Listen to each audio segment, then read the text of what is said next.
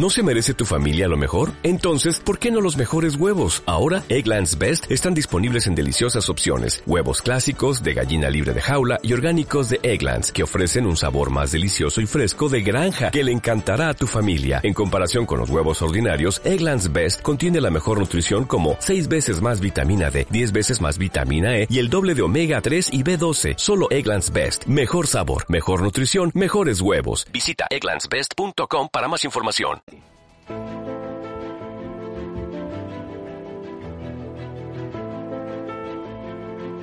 Y es Marisol Oliva quien hoy nos eh, acompaña en esta píldora Sasi. Marisol, ¿qué tal? ¿Cómo estás? Buenas tardes.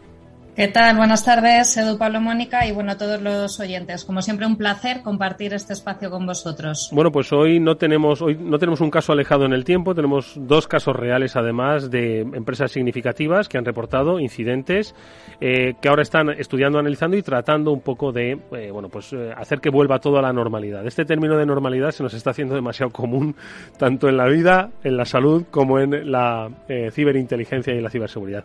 A ver, Marisol, un poco por, aunque Pablo y Mónica lo han puesto un poquito sobre la mesa, qué es lo que ha pasado y cuál es un poquito esa perspectiva desde esa seguridad cloud de la que siempre hablamos en esta píldora.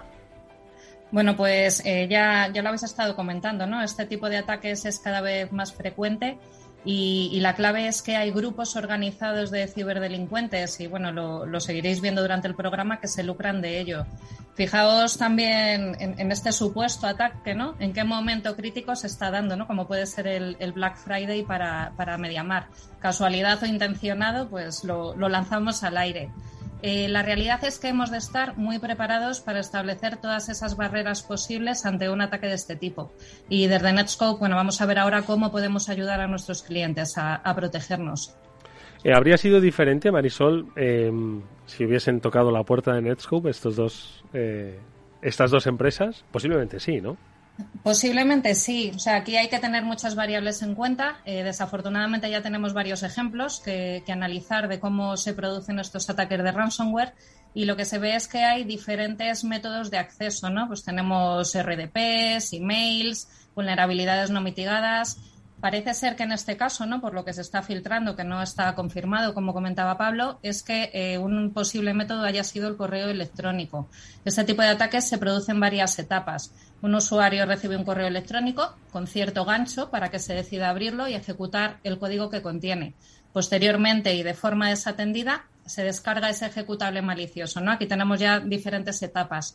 Y una vez instalado, ese malware se conecta a un dominio que ya está bajo el control del atacante, ¿no? Es lo que conocemos como el command and control, desde, que desde el que se recibe ya instrucciones. Es fundamental tener visibilidad a bajo nivel y, información del contexto de lo que están haciendo los usuarios para poder evitar ese tipo de ataques en tiempo real. Y ahí es donde Netscope puede ayudar. Marisol, cuando hablas de visibilidad a bajo nivel estamos hablando de, de, nuestro puesto de trabajo, es decir, no estamos hablando de las complejidades y de las profundidades de nuestra red, sino de lo que estamos haciendo en nuestra computadora, en nuestra casa o ya en la vuelta a la oficina, ¿no? Correcto. Se trata de securizar a los usuarios independientemente de desde dónde se conecten y hacia dónde lo hagan. Y esto es así, ¿no? Precisamente, como ejemplo, eh, cuando estamos comentando la noticia, seguro que todos estamos asociando ambas incidencias de ransom al correo corporativo. Pero, ¿y si ese correo ilícito que recibe el usuario con un gancho para que lo abra eh, no es un correo corporativo, sino un correo personal? pues ahí es eh, donde una solución tradicional de protección de correo eh, no alcanza y sí alcanzaría una solución como Netscope, ¿no? que al final lo que permite es tener detalle, visibilidad completa de las actividades de los usuarios a bajo nivel. Por ejemplo, si se están conectando a una cuenta de correo personal, a un G-Drive personal o corporativo o incluso a una cuenta de LinkedIn, ¿no? donde pueden descargar, subir, compartir, ejecutar ficheros. Si conseguimos, en primer lugar, reducir esa superficie de ataque, permitiendo solo a los usuarios que accedan a donde nos interesa que accedan desde un dispositivo corporativo, y en segundo lugar, aplicamos toda la protección contra amenazas, ahí es donde podemos proteger a, los usuarios. Oye, se me antoja que tiene un, doble efecto, no solo de protección, sino también de eh, concienciación y de cultura, ¿no? En el momento en el que un usuario ve pues que no puede seguir operando, no puede seguir trabajando, se pregunta por qué. Lo primero es, dirá, es que esto no funciona, pero luego igual el siguiente paso es decir, o tal vez esté utilizando unos cauces pues un poco inseguros, ¿no?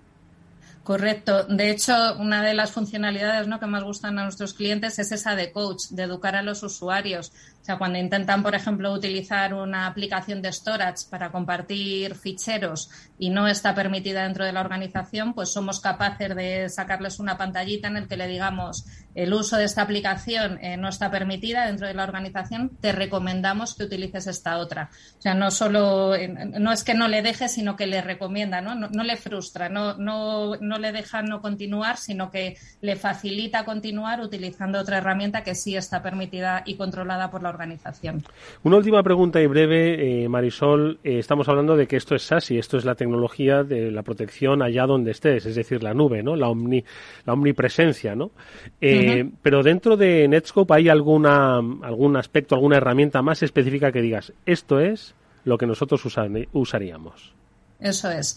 En este caso, lo hemos comentado en otras ocasiones, Netscope es una plataforma SASI nacida en la nube y construida sobre microservicios y uno de esos microservicios es exactamente el de protección contra amenazas.